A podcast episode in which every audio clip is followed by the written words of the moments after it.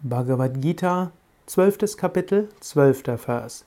Shreyo hi jnanam apyasa jnanat dhyanam vishishyate dhyanat karma palatyagas tyaga chantir anantaram.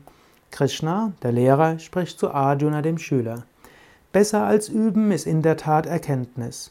Besser als Erkenntnis ist Meditation, dann der Verzicht auf die Früchte des Handelns. Friede folgt unmittelbar auf Entsagung.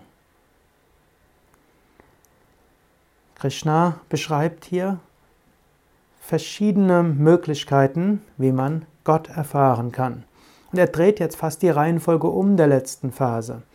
Besser als üben ist Erkenntnis.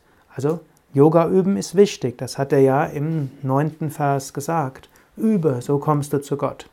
Noch besser ist die Erkenntnis, nämlich die Erkenntnis, dass du Brahman bist oder die Erkenntnis, dass alles Gott ist oder die Erkenntnis, dass die ganze Welt letztlich eine Manifestation Gottes ist. Besser als Erkenntnis ist Meditation, wenn es also nicht nur Erkenntnis ist, sondern in der Meditation Verwirklichung. Noch besser als die Meditation ist Verzicht auf die Früchte des Handelns. Eigentlich das, was Krishna vorher gesagt hatte, Verzicht auf die Früchte des Handelns, das machst du dann, wenn du das andere nicht üben kannst. Jetzt lobt er plötzlich die, den Verzicht auf die Früchte des Handelns. Wir dürfen dort nicht immer nach einer linearen Logik forschen. Im Grunde genommen tue das, was dir gelingt. Und das, was du tun kannst, mache es von Herzen. Und in jedem Fall gilt, Frieden folgt unmittelbar auf Entsagung. Unruhe und Ängste, Niedergeschlagenheit und so weiter kommen, wenn du an irgendetwas verhaftet bist.